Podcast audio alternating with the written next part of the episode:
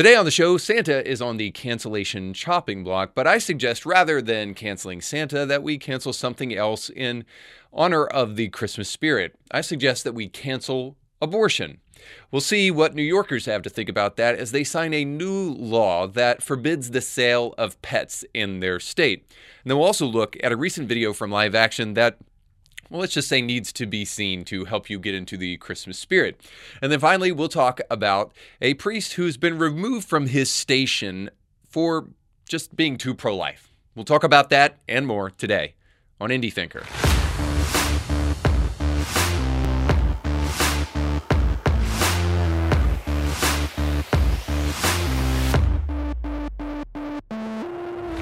Today's show is sponsored by our friends over at Anchor.biz. That's ANCUR.biz. Now, let's just say you've got this brilliant idea. You want to start a small business that will change the world.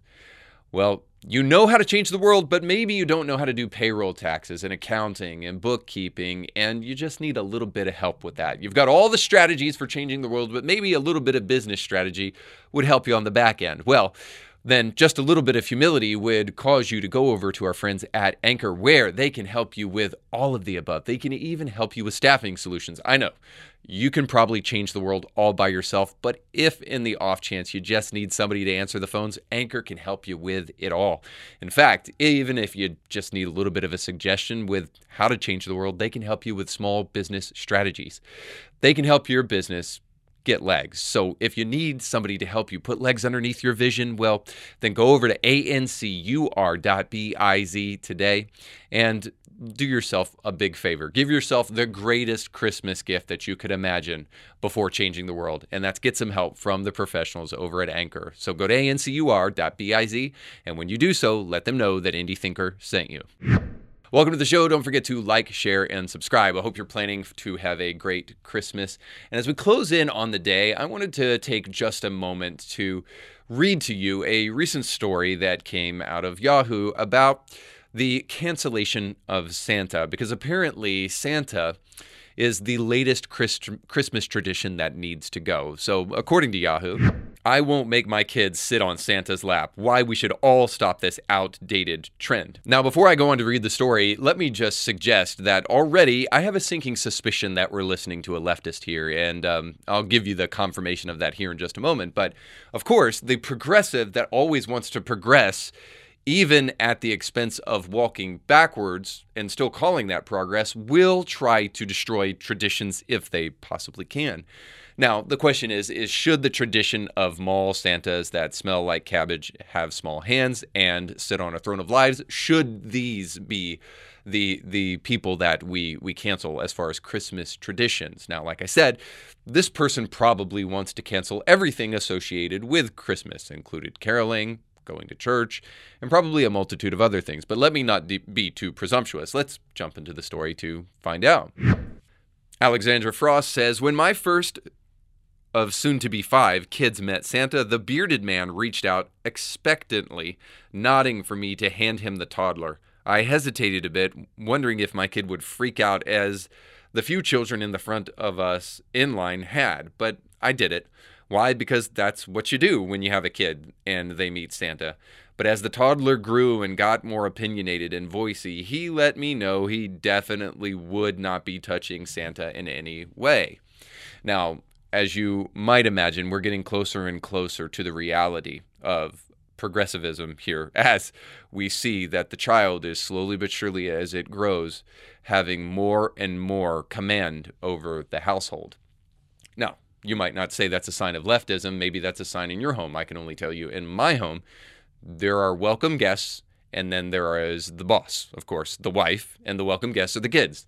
The kids don't really have a say-so on basically anything. Every once in a while, I'll give them a choice as to whether or not they can use the bathroom when they ask, but otherwise, I tell them when to use the bathroom. But let's keep going because we want to give this article a fair shot. So continues, and it says, so with the next kid and the next, I sort of hovered beside Santa unless a kid reached for him or climbed up on him themselves. This was just one of the many ways my kids have taught me where their boundaries are. in my mind, there is proof positive, and yet there's still more, that this person is absolutely canceling Santa because they are a leftist and they just hate Christmas traditions. Because you listen to your kids about very little because your kids don't have an operational prefrontal cortex, and they won't until their early 20s. So the amount of time that you spend listening to your kids is very, very small. And the amount of time you should take in informing your kids about what they will and won't do should be much greater. Now, this is Parenting 101, of course, unless you are firmly in the progressive camp.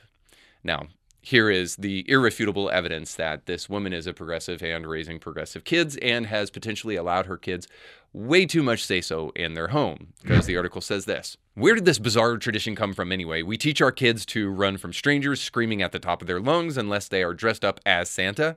We teach them physical boundaries about touching and limits unless we are paying $25 to get a picture taken with them sitting on a stranger. First of all, $25 for a picture with Santa? Where do you live and what is wrong with you? Somebody, like, call Dave Ramsey. Anyway, I reached out to my mom tribe to see how the... Listen, the fact that this person is a progressive should come as no surprise. It's the media, for crying out loud, but this is important for a reason.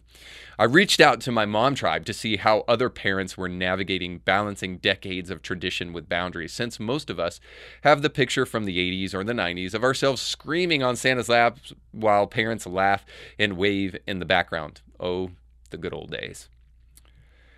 We were brought up thinking this was a normal rite of passage, but our kids are leading the charge at pushing back and communicating their own comfort levels.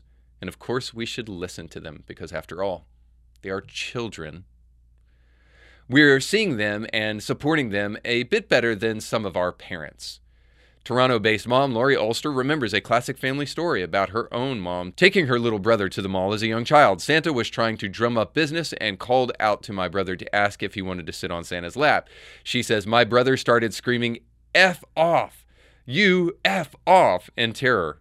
It's one of my mom's favorite stories. Now, I stop there just to prove the point that I've tried to make throughout, that the person writing this article is an incredible progressive. A picture-perfect progressive, if you will. Their children run the house. Their children tell the parents how they would like to be disciplined and what they would like to do. And the parents, because they are feelers and emotional, definitely listen to everything their kids try to tell them. And the most important is the story that I just told you. The fact that this person glorified a story about a child that cussed out a complete stranger, much less an adult. See? A progressive. No conservative, respectable parent would ever gloat about their child cussing out an adult. And no respectable conservative would ever gloat about the fact that their child even knows that kind of language. But of course, for the progressive left, that absolutely devalues and deconstructs everything they can put their hands on, including children, well, this should come as no surprise. And it brings us to the point of today's show. Ultimately, I wanted to take a moment to talk about the original Christmas story and the importance of life and what that has to do with Christmas as a whole. Now, obviously, when we're talking about the life of Jesus, we're talking about the greatest life that has ever existed. But it is also not to be escaped from us that life in and of itself is precious and demands to be protected. And the gift of life is something that we can think about as we move to Christmas and think about the things that really matter in this world. Now, of course, we're talking about the life of innocent babies, because Jesus was one, but babies more broadly, because along with the Christmas story, as some of you are aware, is the story of Herod and the killing of the children 2 years old and younger. Now, Herod did this because he was threatened and he felt like this baby Jesus was going to be somebody that could contend for his throne because he believed in the prophecies of the Old Testament. And nonetheless, even if he didn't, he wouldn't allow any rumors to start to spread about anybody that could challenge him. And so he ordered the death of children that were 2 years old and younger. Now you think to yourself, the very first Christmas for some of those people who had to experience the death of their little babies because of this wicked, tyrannical man, that they must have had one of the worst Christmases, if not the worst Christmas of their life ever. And it's a reminder to us of the preciousness of life. It's a reminder to us of that cliche that a baby changes everything. Again, yes, baby Jesus, but also what kind of culture are we living in when baby Jesus might have been, viable to go to the chopping block himself? I bring up the story of this leftist because I find it interesting. While I may agree, the creepiness of the mall Santa or placing your children on a complete stranger's lap is a little bit antiquated, and I could do with or without it, but I think the hypocrisy of this person writing is galling, because while the left and progressives, namely among them, want to chop off the healthy sex organs of children and want to run children through the abortion mill and kill them before they even have a chance to breathe their first breath, and while the left is all too quick to try to inflict apocalyptic climate change worry upon children, something they can do nothing about and something even the IPCC doesn't necessarily have the evidence to back up. Leftists are far too willing to impose these things upon kids, but then when it comes to Santa, well, that's just a bridge too far. I find it galling, the hypocrisy in this article, that this person is willing to make such a big deal about mall Santas while there might actually be a lot bigger issues to deal with, much bigger fish to fry. And perhaps in honor of the Christmas story, perhaps one of them is what I already mentioned, just the idea of life and how important and precious children are. Because if our culture can't get that right, then what can we get right? And this has to do with the Christmas story, obviously, because Jesus was a baby, and we know the cliche, a baby changes everything.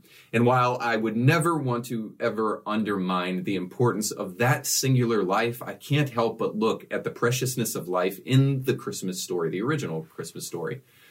Especially when you look at the fact that Herod plays a major part in the Christmas story, and his desire is to make sure that all the children 2 years old and younger are slaughtered, because he's afraid that whatever this baby is, whoever this baby is, that he could challenge him for his prominence and his position. And even if he doesn't believe the Old Testament prophecies about a Messiah coming into Bethlehem, he at least believes that the rumors about this child being the future king and the Messiah is a threat to his reign. And so he orders the death of these children. And so Christmas is a time for us to remember the unique and beautiful life of Jesus, but also the preciousness of life in general.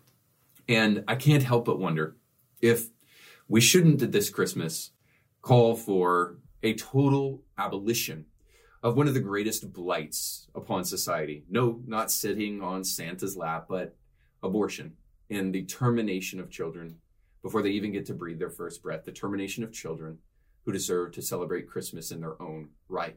And so that's why today, because people like Herod still exist and some things never change, our show today, leading up to Christmas, is dedicated to the protection of life, and we'll see that in our top stories today.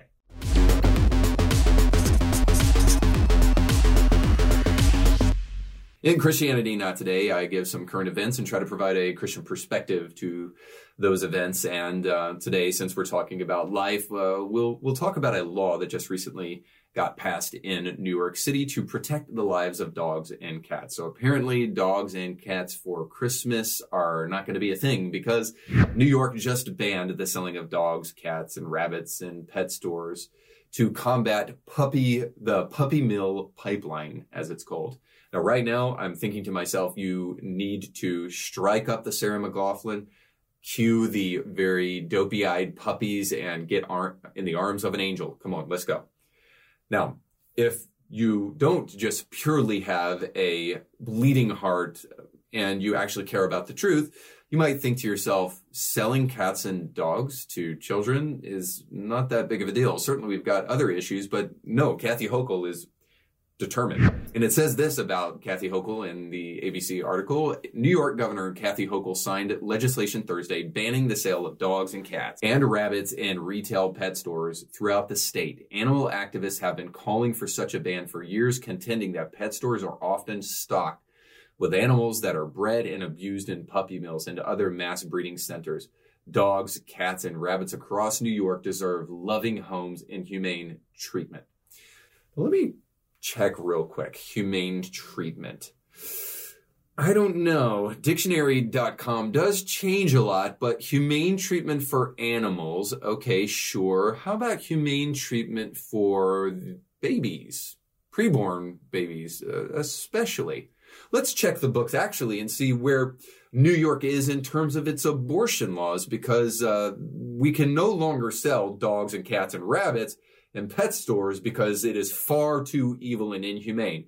But can we sever the spinal cord of another human being? So in the law books now in New York City, of course, they have a viability law, which essentially means this: that you can eliminate and terminate your pregnancy up until the third trimester or thereabouts. So let's just be a little bit charitable here, and let's look at humane treatment of children in the womb, and let's look at their development up into the second trimester. So babies who are second trimester babies and still viable to be on the chopping block in New York City, while pets like dogs and cats and rabbits are going to be saved. Second trimester babies, they have legs and they have arms and they kick and they move. And the second trimester is where mommy starts to feel those kicks and those moves in her belly. The fetus begins to respond to certain external stimuli. That's when the baby can hear music from the outside or start to feel the vibrations on a mother's belly from music and those kind of things. And the baby begins to respond to mommy's voice and daddy's voice and starts to feel those different sensations. Also, the fetus will respond. The fetus also grows fingernails and form fingerprints and toe prints. And for those of you who need a reminder, those fingerprints and those toe prints are completely unique to each and every individual.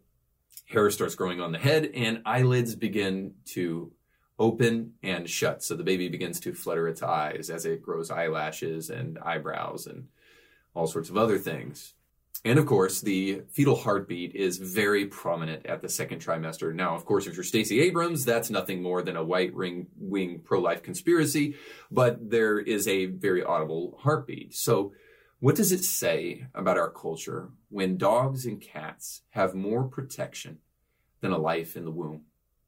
What does it say about our culture when a baby isn't allowed to change everything? But actually, we see babies as impositions that are easy to get rid of with a simple procedure. What does it say about us that responsibility is something that we only think we can take on when we're ready, when often responsibility calls upon you when you least expect it? And in fact, great people in this life are always those who respond to a need in the moment. They're always those who respond to something, whether they feel ready or not. But they jump to the occasion. They rise to the occasion in the moment. So what does it say about our culture? Well, it says that our culture is weak and getting weaker and more sadistic as we get weaker.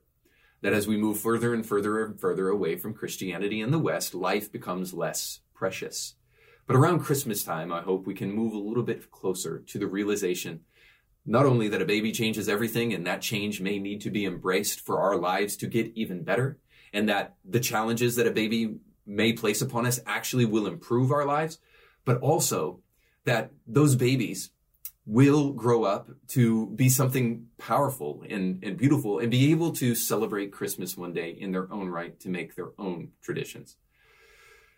Well, we'll never know that if we keep the abortion mill pumping and continue to devalue human life while we value animal life far above it.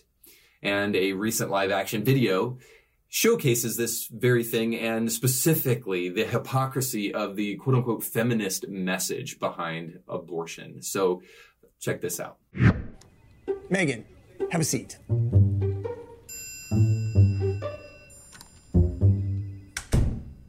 Well, Megan, we heard from HR that you recently discovered you're pregnant. Is this true, Megan?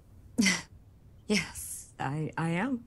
Megan, you are a valued member of this company. Very valued. And we have a generous package to help you out for the days ahead. Very generous. Paid time off, appointment expenses covered, meals covered, flights in and out of state, That is awesome. Flights out of state, I don't think I'll be... Yeah, we want to make sure that our workers are taken care of. So just tell us how much time you need to take off, and then when you return, we can get back to it. I mean, do you think we can expect to get rolling in 3 weeks? 3 weeks? The baby isn't due for another 7 months, and then, and also how much time did you say I can take off after delivery as well?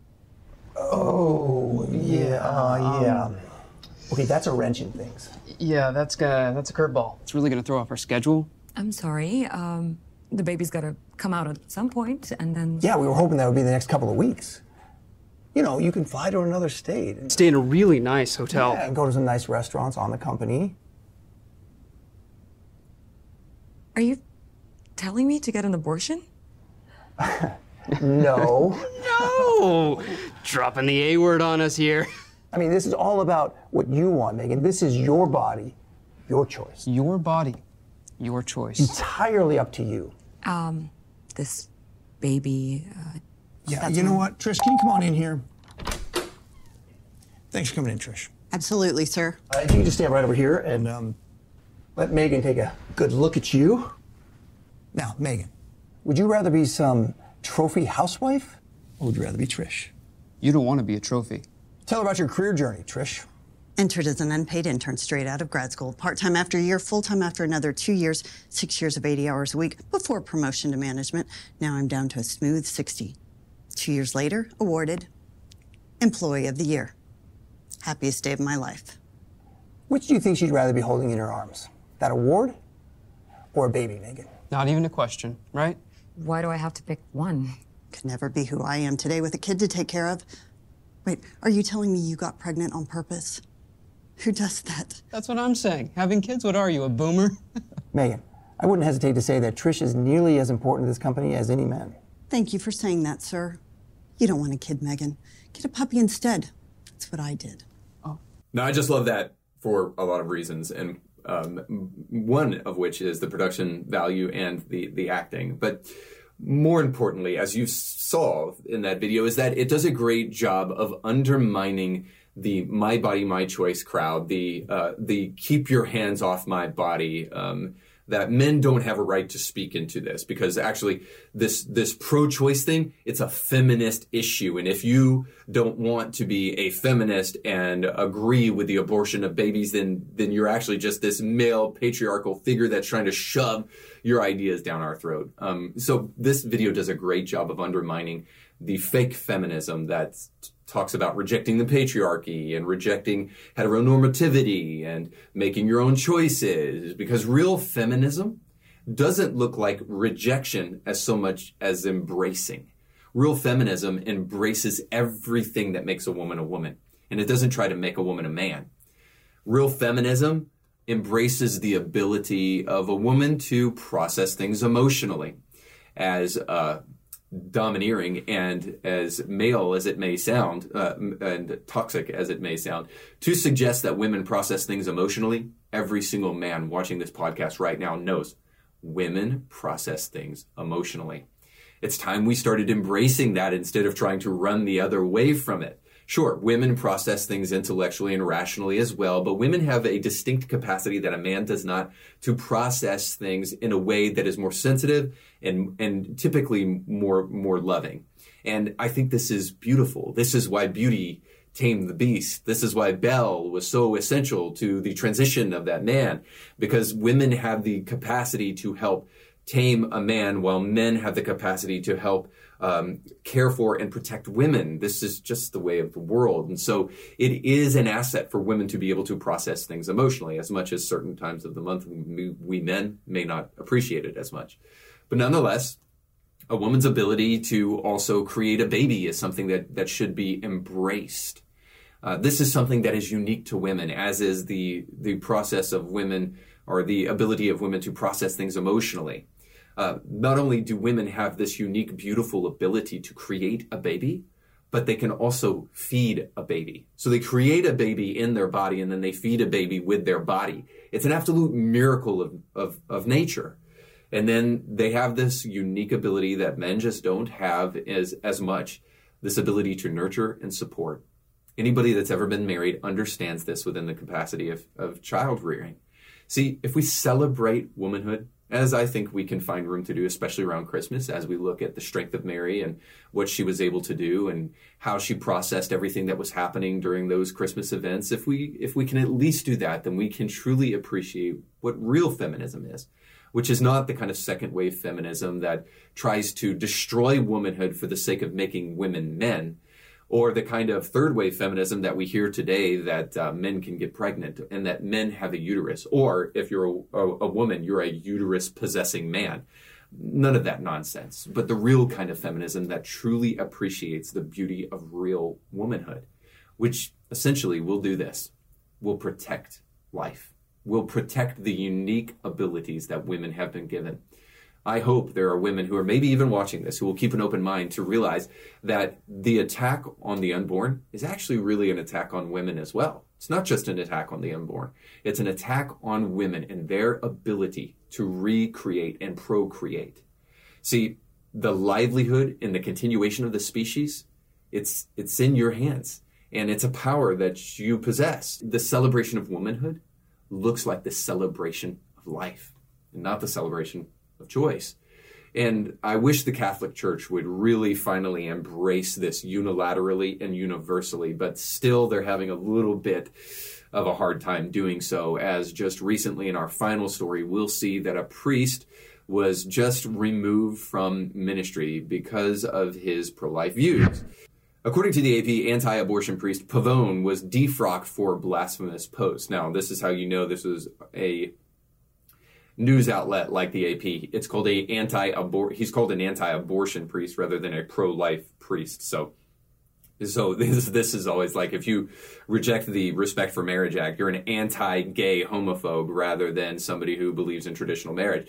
But nonetheless, Pavone was defrocked for what was considered blasphemous posts. So I want to real quick jump into the article for a moment and show you exactly why this priest was removed from his priestly duties. So it says this: the Vatican has defrocked an anti-abortion U.S. priest, Frank Pavone, for what it said were blasphemous communications on social media, as well as persistent disobedience. Now, that sounds pretty bad, right? You know, blasphemous posts on social media and persistent disobedience. So you think to yourself, maybe this guy started like doing something like this on social media. May God make her face to shine upon you. Maybe he started posting things about, like, you know, homosexuality on social media. Maybe he did stuff like this. Trans people are divine, and transphobia is a sin. Maybe just one other. Maybe he was posting things like this.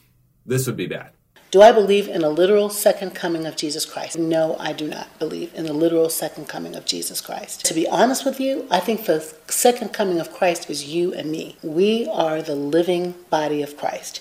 But if you guessed it was none of those things, you would be right. It had nothing to do with false doctrine or being a heretic. It actually had to do with the fact that he was posting things on social media of a pro-life nature. Now, he did post things of a pro-life nature that were very drastic. So he posted a picture of a dead fetus on the altar of his Catholic church back in 2016. And he apparently didn't make due penance enough for this drastic step. Now, some of you may think to yourself, well, that's horrific. How could you do such a thing?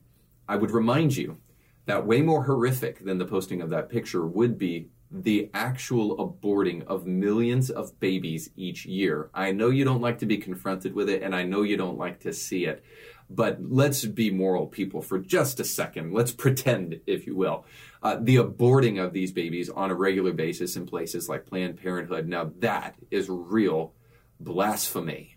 But apparently this bishop, this priest was not repentant enough for posting this pro-life post. But if that wasn't bad enough, he also he participated in persistent disobedience. And what did that persistent disobedience look like? Well, the article goes on to tell us. His bishop repeatedly told him to stop his partisan activism for Donald Trump. So let's get this right. This priest was defrocked, humiliated publicly, and removed from office because He posted something pro-life on social media of a startling nature, and he endorsed Donald Trump. Now, I can think of about a billion other things, historical and contemporary, that would be worse than that. But this is why Catholics are always the bad guys in movies, because the fact that they would defrock this priest for actually standing up for Catholic beliefs is just par for the course far too often. And if you're a Catholic, I hope you know I'm not being disparaging, even though I'm a good fundamentalist evangelical, and some might even call a Christian nationalist. I still believe that the Catholic Church has its place and is important to the world. But so often they get it wrong. I mean, look at this Pew Research poll that told us that about 7 in 10 Catholics say abortion should be legal if the pregnant woman's life or health is threatened. That's about 69% of people. So let's get this right. So if you are pregnant and your life could be threatened, 69% of Catholics believe that you should be able to abort your baby. So close to 70% there. Now, it might not surprise some of you to realize that the idea that a woman has to kill her baby in order to save her life is a total misnomer. That may come as a surprise to you, but it actually is. Now, of course, in the process of saving the woman's life and attempting to save the baby's life, you might kill the baby, but you never have to intentionally abort a baby. Medical science has brought us to the point now where the life of the mother is no longer really a concern. Now, I've done enough on the show to actually prove this point, so hopefully you know at this point in time that the whole life of mother issue was completely fabricated out of whole cloth, and the Guttmacher Institute had to eventually admit to this. It's so unscientifically based and so unquantifiable as to not exist. But the Pew Research poll goes on and gets worse.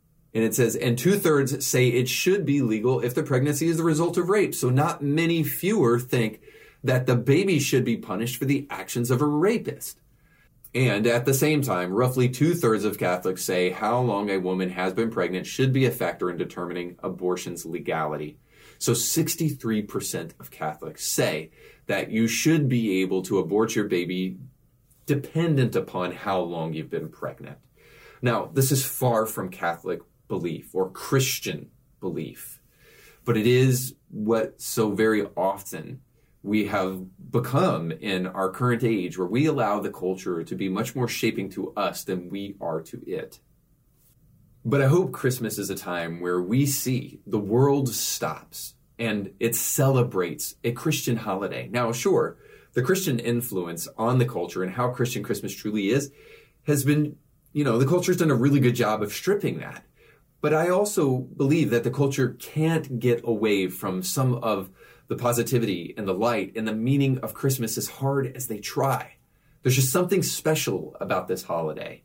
So as much as they would like to try to destroy all of the important things about Christmas, the gift giving, the lights on the tree, and all of those things that are Christian symbols, they can't. If we will stop trying to be so much like the culture, we can actually change it. And this reminds me, not just because I got done talking about Catholicism, but because it's a part of history.